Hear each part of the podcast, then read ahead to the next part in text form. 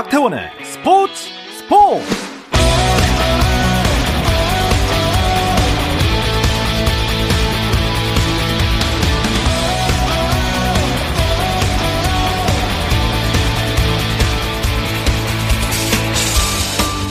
스포츠가 있는 저녁 어떠신가요? 아나운서 박태원입니다. 자, 오늘 저녁은 올림픽 이야기와 함께하면 어떨까요? 한여름 올림픽의 감동을 경험했던 우리가 짧은 가을을 보내고 겨울에 다시 올림픽을 맞이하게 됐습니다. 50여일 앞으로 다가온 베이징 동계올림픽. 네, 그 다양한 이야기를 이 시간을 통해서 전하려고 하는데요. 올림픽 대표 선수들의 이야기를 담은 나는 국가대표다도 열심히 준비할 예정이고요. 캐스터, 해설위원, 체육계 관계자 등 올림픽을 앞두고 있는 경기장 밖의 인물들도 새롭게 조명을 해볼까 합니다. 그래서 준비한 KBS 일라디오 스포츠 스포츠 베이징 동계올림픽 프로젝트 경기장 밖에서 잠시 후 시작하겠습니다.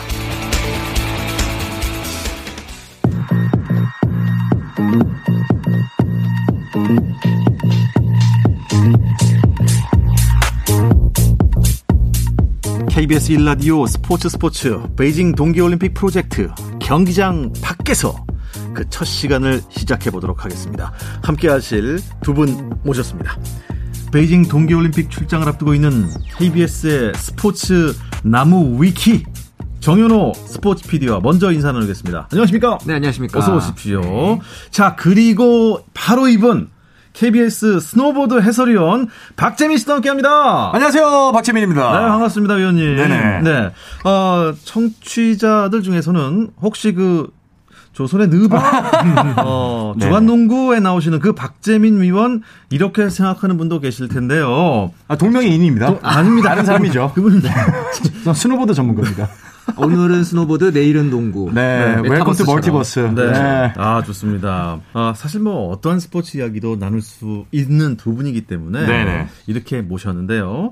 사실 올림픽이 다가오기 때문에 두 분과는 더 자주 만날 수밖에 없게 됐습니다. 그렇죠. 이제 베이징 저 같은 경우에는 이제 출국이 거의 한 달 가량 남은 상황이거든요. 본격적으로 네네. 저도 동계 올림픽에 대해서 이것저것 공부도 하고 선수들 어떻게 하고 있는지 또 이제 이번에 바뀐 것들 어떻게 했는지 또 이제 준비할 것들 또 많이 많이 있기 때문에 어, 한 달이 약간 카운트다운처럼 다가오고 있는 상황이죠. 오, 네. 정현호 PD는 출국이 한 달밖에 안 남았다고요? 그렇죠. 먼저 가시나 봐요? 예, 1월 21일 출국이거든요, 제가. 어. 그래서 이제 딱 카운트다운에 들어가 있기 때문에 마음이 좀 어, 바쁘기도 하고 착잡하기도 하고 그렇습니다. 어, 음. 일단 정 PD는 올림픽 체제로 지금 네네. 초일 끼고 네. 박재민 위원은 어떠세요? 저 같은 경우는 이제 아직 스노보드 선수들이 올림픽의 final quota가 확정이 되지는 않았거든요. 네. 지금 이제 각 종목별로 월드컵과 여러 가지 대회들에서 포인트를 쌓아서 1월 중순쯤에 이제 finalist가 나오는데 음. 그것들을 계속 업데이트를 하면서 어느 선수가 올림픽에 나가게 될지 어, 그리고 그 선수들을 토대로 올림픽에서 스노보드 전 종목 아마 해설을 하게 될 것 같아서 저도 이제 올 시즌 어, 이런 월드컵 성적들을 토대로 누가 지금 이제 메달권에 있는지를 좀 분석을 하고 있습니다. 어, 도쿄올림픽 때는 정현호 PD가 네네. 그 양궁 중계, 네. 대한민국이 이제 공식 코드를 아, 하니까 양궁 때문에 도쿄에 갔었는데 네네. 베이징에서도 뭐 특정 종목을 맡게 되는 겁니까? 이번에는 특정 종목이 아니라 이제 국제방송센터라는 IBC라 불리는 곳에 가서 어 이제 아침에는 스노보드 보고 점심에는 음. 어, 컬링 보고 저녁에는 쇼트트랙 보고 밤에는 이제 또 다음날 아침 경기 준비하고 이런 식으로 어, 보러 가는 건가요? 아 보긴 하는데 보고만 있을 수 없는 보는데 보는데 재밌 재미있다고 볼 수 없는 아. 약간 그런 웃픈 어, 삶을 살게 될 준비를 하고 있습니다. 그 정도 스케줄이면 회사랑 조율이 된 건가요? 아, 그럼요. 회사가 저희한테 강제로 조율을 해줬습니다.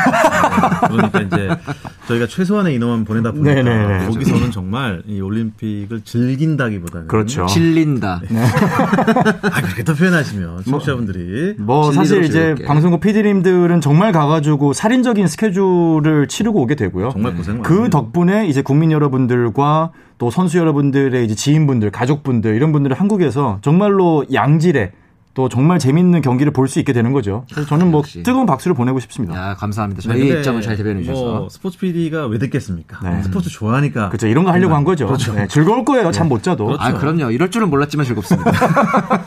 경기도 즐기고 월급도 받고. 맞습니다. 네, 좋습니다. 네. 박재민 위원 같은 경우는 제가 출발 드림팀에서 네. 아주 그 피지컬 좋고 네, 네. 운동 잘하고 음. 이런 배우로 제가 알고 있었는데 네. 어느 순간 운동 선수가 되셨더라고요? 어, 그렇죠. 사실은 데뷔하기 전부터 스노보드 선수를 굉장히 오래 했었고요. 아. 뭐, 어, 네. 뭐 메달도 있고, 뭐 그렇게 이제 활동을 하다가 데뷔를 하게 돼서 네. 사실은 이제 많은 분들이 좀 아, 아시는 게 아, 배우 생활을 하다가 선수를 했나라고 생각하시는 분들도 있는데 음. 선수를 하다가 배우가 된게 아, 맞습니다. 운동 선수 출신 배우군요. 네네네. 체대를 또 나오셨기도 하고. 네네네. 네. 어, 그렇다면 뭐, 뭐 스포츠 종목 음. 이 심판 자격증 있으십니까? 어 그렇죠. 지금 이제 대한농구협회 이제 농구 공인 심판 자격증이 있고요. 오. 어 그리고 스노보드 국내 국제 심판 자격증이 있고요. 그다음에 이제 댄스 스포츠. 아이고야. 네, 이제 breaking이라고 이제 비보이라고 알고 있는 맞아요. 그 종목이 2024년 파리 올림픽에 정식 종목이 됐거든요. 맞아요. 네, 우리나라의 어, 국제 심판이 네 분이 계신데 어. 제가 그 중에 한 명입니다. 아, 이렇게 되면 또 음. 이제 저희가 내년 파리 올림픽 때 중계를 할 때이 네. 부분을 참고하지 않을 수가 없다. 어, 제 혈액형은 네. 어, K형입니다. KBS에 특화되어 있군요. 그렇죠. 아, 네. MBTI로 따지면 이제 뭐 KKKK. 그렇죠. 그렇죠. KKKK. 정현호 PD는 얘기를 좀 들었나요? 박재민 위원 처음 이제 해설위원으로 오신다. 아, 그쵸. 제가 네, 그때 뭐 behind story 같은 게 있나요? behind 사실은 이제 그 박재민 위원 같은 경우는 저희 선배 PD랑 좀 인연이 있어요. 음. 대학교에서 이제 같이 만난 사이인데 음. 당시에 이제 스노보드라는 종목에 대해서 어떻게 접근할까를 하다가 당시에 이제 좀 저희가 좀 쉽게 음. 재밌게 그리고 음. 시청자들이 좀 알기 쉽게 설명하는 사람이 누가 있을까 하다가 박재민 위원을 추천을 했는데 그때 이제 처음 저희가 한 얘기가 스노보드가 굉장히 익스트림 스포츠고 젊은 사람들이 많이 보는 스포츠이기 때문에 너무 전문적인 해설 그리고 용어가 어려운 해설보다는 그냥 이 스노보드라는 종목 자체를 처음 보는 사람도 그 앞 뒤에서도 말씀드리겠지만 크로스라든가 음. 하프 파이프 이런 종목들은 그냥 보고만 있어도 재밌잖아요. 음, 그렇죠. 그런 부분들에 좀 포커스를 맞출 수 있는 그런 해설위원을 찾자. 라는 점에서는 어, 선배들하고 저희들하고의 공감대 일치했던 시점이었죠. 음. 그때 해설위원을 어뭐 제안을 받으신 거예요? 본인이 네. 하고 싶었던 거예요? 어, 저는 사실 생각을 못 하고 있었다가 음. 저희 학교 선배님이 그렇죠. 또 여기 이제 추천을 해주셨어요. 네네. 연락이 오셔가지고 사실 처음에 좀 고사를 했습니다. 아. 왜냐하면은 전문 해설위원의 경력이 있었던 적이 한 번도 없고. 그렇죠. 선수로서도 유명했던 선수가 아니고 음. 하다 보니 올림픽이라고 하는 큰 무대에서 선수만큼 굉장히 부담되는 자리거든요. 왜냐하면 음. 선수들은 시합을 뛰지만은 그 시합의 감동을 100%, 120%, 200% 전달을 해야 되는 입장이잖아요. 그렇죠. 그러다 보니 와 이거는 정말 참 어려운 위치다 가지고 고사를 했다가 몇 번 고사를 했다가 이제 피디님께서 그래도 한번 해보자.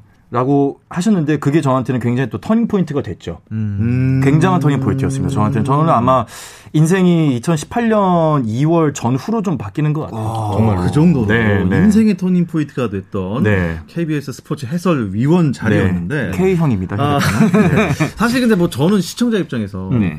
그 평창 동계올림픽 때 어, 배우 박재민 씨가 음. 어, 동계 종목 네. 해설위원으로 네. 위촉이 됐다 정식으로. 음, 음. 그때 전 굉장히 신선했어요. 아, 네, 네. 그런 사례가 좀 없었죠. 보통은 음. 해설위원이라고 하면은 굉장히 명망이 있던지 인지도가 있었던 음. 혹은 음. 수준급의 메달리스트 선배님들이 하시는 게 거의 일반적이고 보통 그렇죠. 예. 그렇지 않다. 유명했던 선수가 없다라고 하면은 국제 경쟁력이 있는 뭐 국제 음. 심판이라든지 음. 혹은 국제 감, 대회 경험이 있는 감독이라든지 음. 혹은 뭐 협회, 연맹 소속의 분들이 오시는데 사실 저는 그 당시에는 그냥 국제 심판을 하고 있는 선수 출신의 정말 무명 스노보드계에서는 그렇죠. 이제 그게 조금 이제 좀 많은 어떤 좀 부담이 있었죠. 음. 이제 스노보드계에서도 어 박재민이 잘할 수 있을까? 많은 이제 선후배들이 굉장히 좀 걱정을 했었고 어, 실제로 네. 걱정도 네. 했었어요. 그리고 무엇보다도 방금 말씀하신 것처럼 방송을 전문적으로 하는 사람이 네. 스포츠라고 하는 특화된 영역의 해설을 얼마만큼 이 양질의 또 수준 음. 높은 뭐 이해력을 좀 가지고 있을까에 대한 좀 많은 분들이 좀 어려워했던 것 같아요. 또 신선하게 보기도 했지만은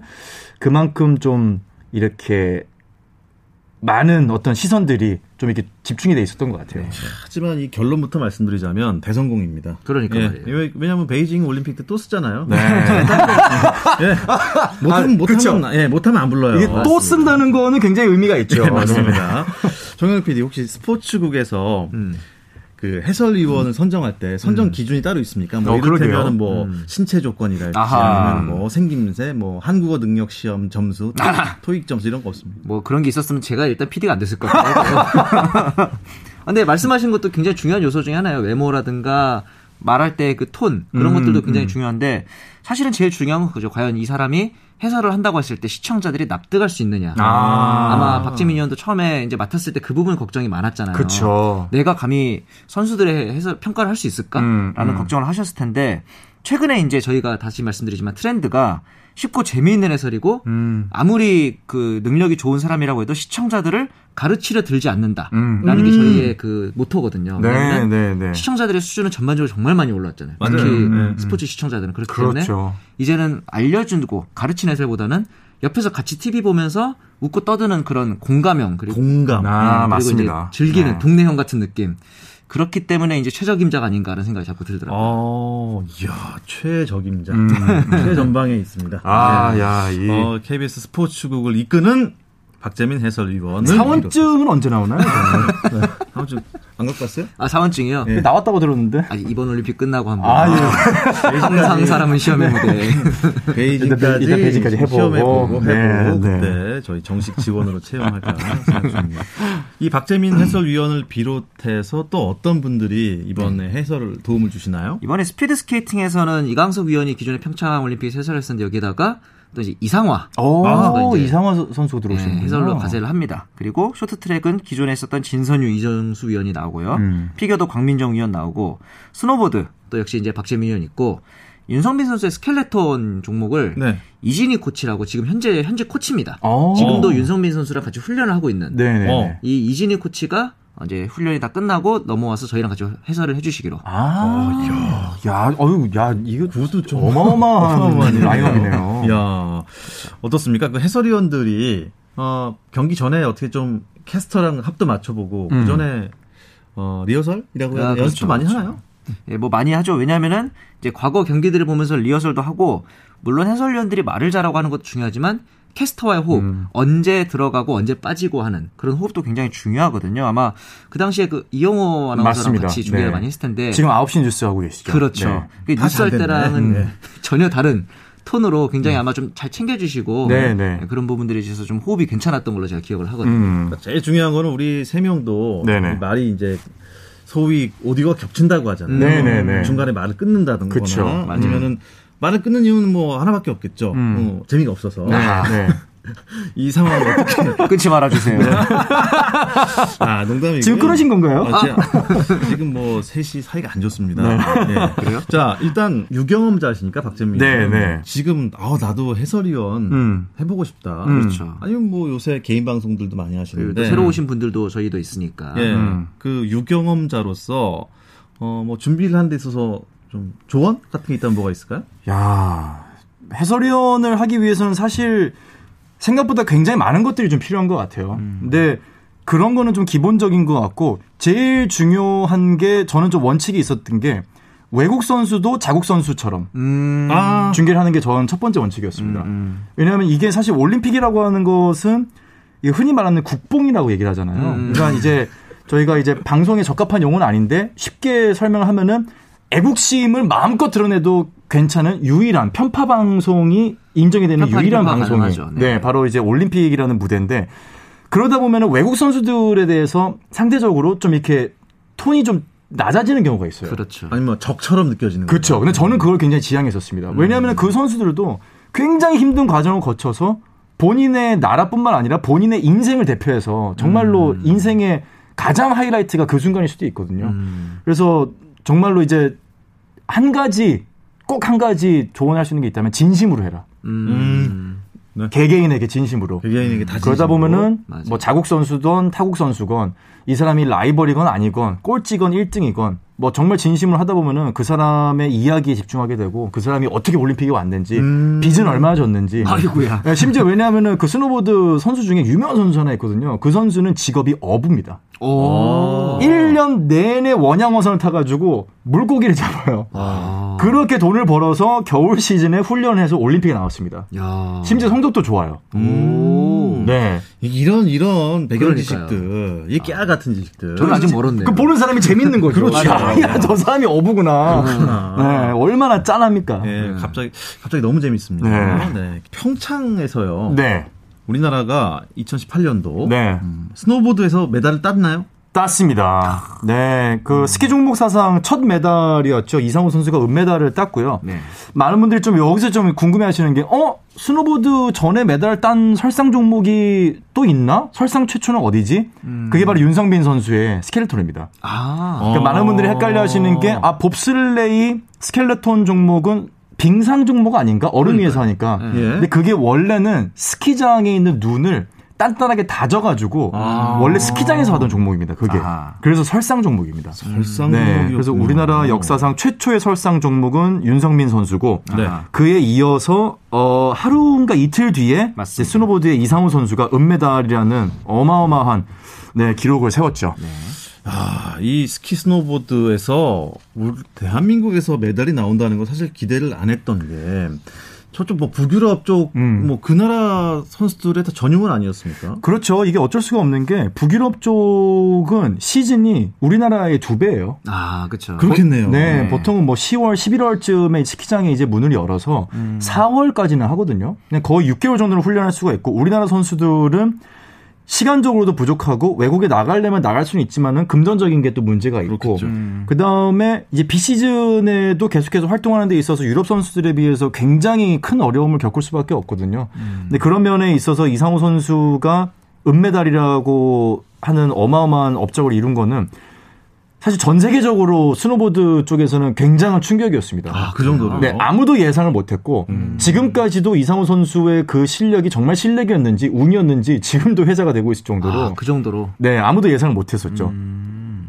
어떻습니까? 이상호 선수 평창 올림픽 이후로 그 이후로 성적은 어떻습니까? 직후에 열렸던 월드컵에서 메달을 두 개 추가했거든요. 그런데 사실 이제 지난해부터 올해까지 이어지는 과정들이 굉장히 중요했는데 음. 이 과정에서 지난해 초 어깨 부상을 좀 당하면서 부상을 당했고 회복하고 또 재활하는 흔히 말해서 페이스를 끌어올리는 단계에서 어, 우리가 생각했던 것만큼 페이스가 많이 올라오질 않았거든요. 음. 그런 부분에 있어가지고 이제 당장 내년에 올림픽을 앞두고 사람들의 시선이 좀 걱정이 많았던 게 사실이었죠. 음, 이상호 선수 어떻게 지금 뭐 부활의 조짐이 보입니까? 아, 지금 이제 러시아에서 열렸던 스노보드 월드컵 평행 대회전이 이제 지난 11일에 열렸는데 네. 여기서 이제 평행 대회전에서 독일의 바우마이스터를 꺾고 금메달을 따냅니다. 아, 그렇죠. 평행 대회전에서 금메달, 평행 회전에서는 은메달. 은메달. 이 FIS 월드컵에서 우리나라 선수가 금메달을 따는 게 처음이라고 네, 네 하더라고요. 네, 맞습니다. 그리고 근데 그 전까지 이상호 선수가 은메달 두 개, 동메달 하나였으니까 이제 드디어 금메달을 따낸 거죠. 아, 월드컵에서 금메달을 네. 따냈습니다. 이상호 선수가 출전하는 종목이 어떤 어떤 종목이 있나요? 어, 이상호 선수는 일단 스노보드 종목 자체는 이제 몇 가지가 있는데요. 네네. 흔히 저희가 스키장에서 보는 이 약간 넓은 스노보드는 저희가 프리스타일 보드라고 하고요. 앞뒤가 음. 똑같은 거요? 네네. 네. 앞뒤가 똑같게 약간 이제 반죽을 길게 늘어뜨리는 듯한 아, 그렇죠, 느낌. 그렇죠. 꽈배기 같은 반죽을 음. 납작하게 누른 듯한 느낌이고요. 음. 스노보드 알파인 종목 같은 경우는 우리가 흔히 스키부츠를 신고 길다랗게 앞뒤로 길게 뻗어 있고 뒤에가 잘려 있는 스노보드 형태를 본 적이 있습니다. 예, 맞아요. 네, 맞아요. 맞아요. 좀, 좀 빠른 거. 네, 맞습니다. 네. 그게 이제 스노보드 알파인 종목이라고 하는 거고요. 어, 삼각형의 기문을 통과하는 종목으로서 이제 계측으로 진행이 되고 네. 어, 스노보드 알파인은 예선을 통과한 16명의 선수가 토너먼트 형식으로 스피드를 겨뤄서 두 번 걸지 않고 그냥 코스를 양쪽으로 나눠서 먼저 들어온 사람이 다음 네, 라운드로 진출을 하는 1대1입니다. 네, 네. 와, 뭐 상대 평가입니다. 네. 철저하게. 순식간이겠네요. 순식간입니다. 이 대회가 저희가 평창 때도 기억나는 게 사실 스키 같은 경우 혼자서 타기 때문에 맞아요. 어, 그 선수의 절대 평가잖아요, 말하자면. 그렇죠, 절대 평가죠. 스노보드 같은 경우는 이게 상대 평가가 주는 또 재미가 있더라고요. 맞아요. 네, 아무리 빨리 와도 상대 선수가 더 빨리 오는 경우도 네. 있고 내가 가고 있는데 상대방 선수 넘어지면은 그렇습니다. 이거는 진짜 감사합니다면서 온 경우도 있고 굉장히 진짜. 변수가 많습니다. 네. 아, 상대방 선수가 넘어지는 것도 많죠. 변수겠네요. 사실 지금 이상호 선수가 금메달을 딴 지난주에 있었던 대회도 슈테판 바우마이스터 선수가 코스를 이탈했거든요. 아, 그렇죠. 바우마이스터가 앞지르고 있다가 이상호 선수가 중간에 역전을 했어요. 네. 그 급한 마음에 속도를 냈다가 코스를 이탈하는 바람에 우승을 했거든요. 그런 상대 평가다 보니까 이런 재미들의 요소가 있습니다. 급하면 좀 그렇습니다. 그렇죠. 뭐든지 돌다리도 두들겨 가야지. 성급하면 안 됩니다. 네. 아, 뭐 이 정도 페이스면은 많이 올라온 것 같고 네. 베이징 올림픽에서도 메달을 노려볼 만할 것 같은데 네. 이상호 선수 지금 어떻습니까 현재 상황이? 어, 이제 라이벌로 좀 들어가 보자면은 이번 말씀을 드렸던 바우마이스터도 있고 네. 그다음에 이제 베냐민 카를 선수가 또 아, 이제 그쵸. 평행회전, 평행대회전의 강자고 평행회전에서 이상호가 은메달을 따냈잖아요. 당시 이제 금메달을 따냈던 프로메거 선수도 있는데 프로메거는 네, 네. 대단한 선수입니다. 국적들이 부분 대부분 말씀하셨던 약간 중부에서 북부 유럽 정도 네. 스위스와 독일, 오스트리아, 오스트리아. 이런 국적들의 선수들이 많- 많습니다. 맞습니다. 어, 또 스노보드 올림픽 세부 종목으로는 또 어떤 게 있나요? 네, 뭐 여러분들이 잘 알고 있는 숀 화이트 선수, 미국에 지금 올림픽 금메달만 3개가 있는 선수죠. 그렇죠. 바로 이 선수가 주종목인 하프파이프. 네. 이번에도 유력한 금메달 후보로 지금 떠오르고 있고요. 슬로프 스타일 빅에어라고 하는 또 종목이 있습니다. 슬로프 스타일은 코스를 내려오면서 여러 기물들을 종합 평가하는 종합적으로 어. 뛰어보는 네. 정말 이거는 그냥 종합 선물 세트 같은 느낌입니다. 음, 네, 빅에어 같은 경우는 스키의 에어리얼하고 비슷해요. 네네. 한 번에 이 점프대를 높게 떠가지고 거기서 기술을 아, 보여주는. 이렇게 막 몸 꼬고 이렇게 맞습니다. 예, 네. 그 뭐 공중제비 같은 체조로 그렇죠, 따지면은 그 하계 올림픽의 경우에는 이제 도마 종목 도마 같은. 종목이죠. 정확하십니다. 네. 선수처럼. 그 다음에 스피드를 겨루는 이제 평행 대회전 방금 말- 말씀드렸던 네. 이상호 선수가 메달 땄던 그 종목과 보드 크로스라고 하는 네. 이제 슬로프를 직활강하면서 누가 빨리 들어오느냐. 그렇죠, 이건 그렇죠. 정말 크로스 종목은 정말 스포츠에 대한 관심이 없더라도 네. 보시면 무조건 재밌습니다. 맞아요, 맞아요. 아, 이거는 그냥 일단 보시면은 이해할 필요 전혀 없고요. 네. 누구의 보드가 먼저 들어왔는지만 보시면 됩니다. 음. 와 직활강을 네. 시속이 거의 100km 가까이 나오는데요. 근데 그 중간에 그냥 직활강이 아니고 네. 중간에 보면은 뭐 저기 점프도, 점프도 하고, 하고, 그 통에도 들어가고 막 턴도 하고. 그 가드레일도 있고 이렇기 맞습니다. 때문에 그 레일 네. 위로 달려야 되기도 하고 그러니까 쉽게 말해서 저희가 하는 게임 중에 그 인터넷으로 하는 그 자동차 경주 게임 있잖아요. 아, 맞아요. 게임. 네. 그거랑 좀 비슷합니다. 가다 맞아요. 보면 선수들끼리 넘어져 있기도 하고 그 와중에 또 이제 뒤에 밴드에 있던 선수가 갑자기 1등이 되기도 하고 음, 음. 어, 철저하게 상대평가하기 때문에 저는 평창 때 크로스 종목 보면서 야 이거 장난 아니게 재밌다. 네. 어. 여기 우리나라 선수 잘하는 선수 한 명만 나오면 진짜 어. 시청률 30%갈 수 있다. 맞습니다. 이 크로스 종목이 약간 F1 포뮬러하고 비슷하다고 그렇죠, 그렇죠. 그렇죠. 네. 자동차 게임과도 같은 네네. 그런 짜릿한 크로스 요거 하나 배웠습니다. 이번에 꼭 저 지켜보겠습니다. 근데 이제 스노보드 하면은 그 프리스타일 스노 스노보드 네.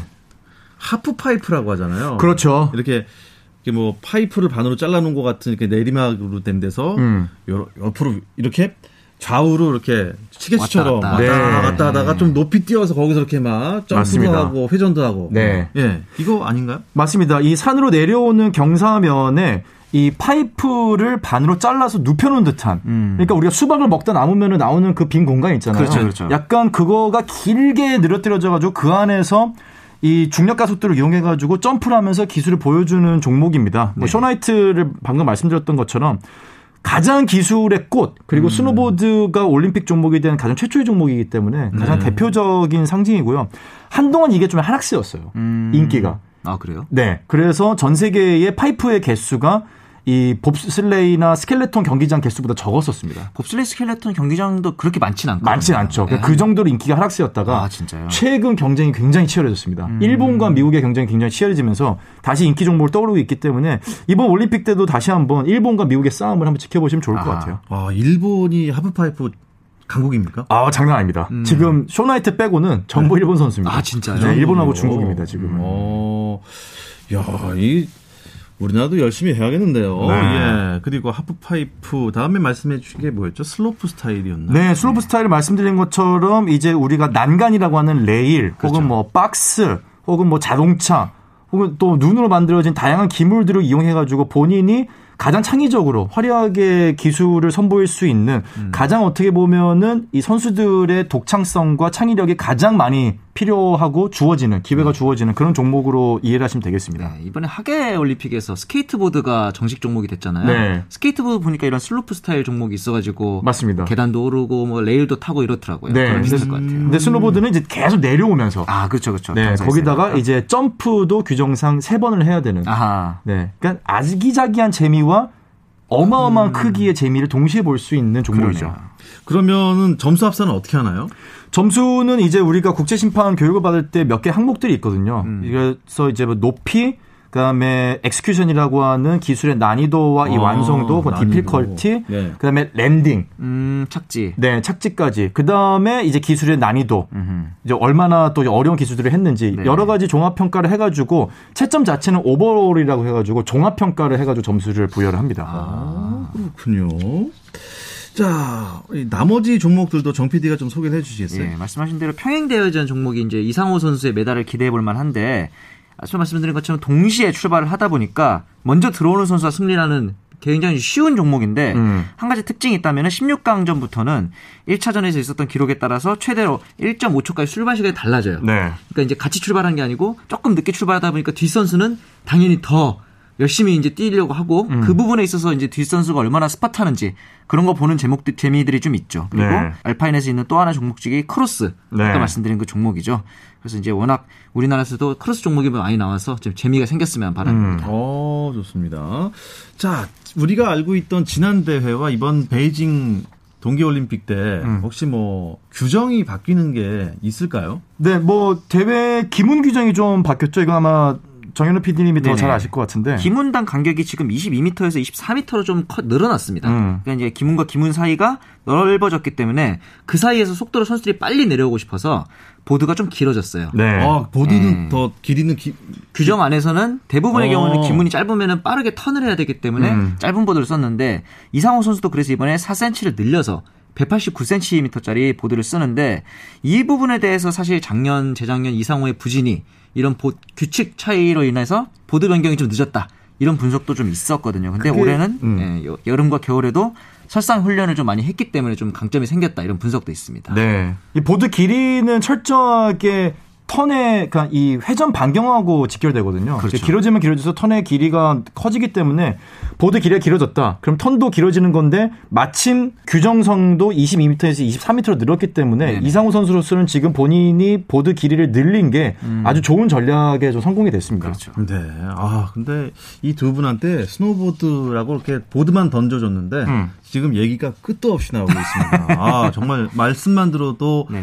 재미있고 이걸 눈으로 보면 더 재미있을 것 같지 않습니까? 오늘 밤새는 거 아닌가요? 네. 자, 우리는 야근으로 가나요? 네. 동계올림픽 네. KBS 중계만 보면 되는 거죠? 아, 그럼요. 네. 네, 네. 조금 더 재밌게 즐기시려면 저는 창문을 열고 보시라고 말씀드리고 어, 싶습니다. 추워야지. 아. 아. 이 선수들이 얼마나 지금 추운 데서 아. 저렇게 열심히 뛰고 있는지 그렇죠, 공감을 그렇죠. 하기 위해서는 네. 창문을 음. 열고, 음. 네. 그 저는 좀 더 재밌지 않을까. 난방비 때문에 네. 그 그냥 휴대전화 들고 아. 밖에 나가서 보시는. 그럼 저희 그 그게 낫네요. 베이징 동계올림픽 음. 끝날 때까지 두 분 더 자주 뵙길 바라면서 오늘 이야기는 여기서 마치도록 하겠습니다. KBS 일라디오 스포츠 스포츠 베이징 동계올림픽 프로젝트 경기장 밖에서 정현호 스포츠 PD, 박재민 스노보드 해설위원과 함께했습니다. 두 분 고맙습니다. 감사합니다. 감사합니다. 내일도 저녁 8시 30분입니다. 박태원의 스포츠 스포츠!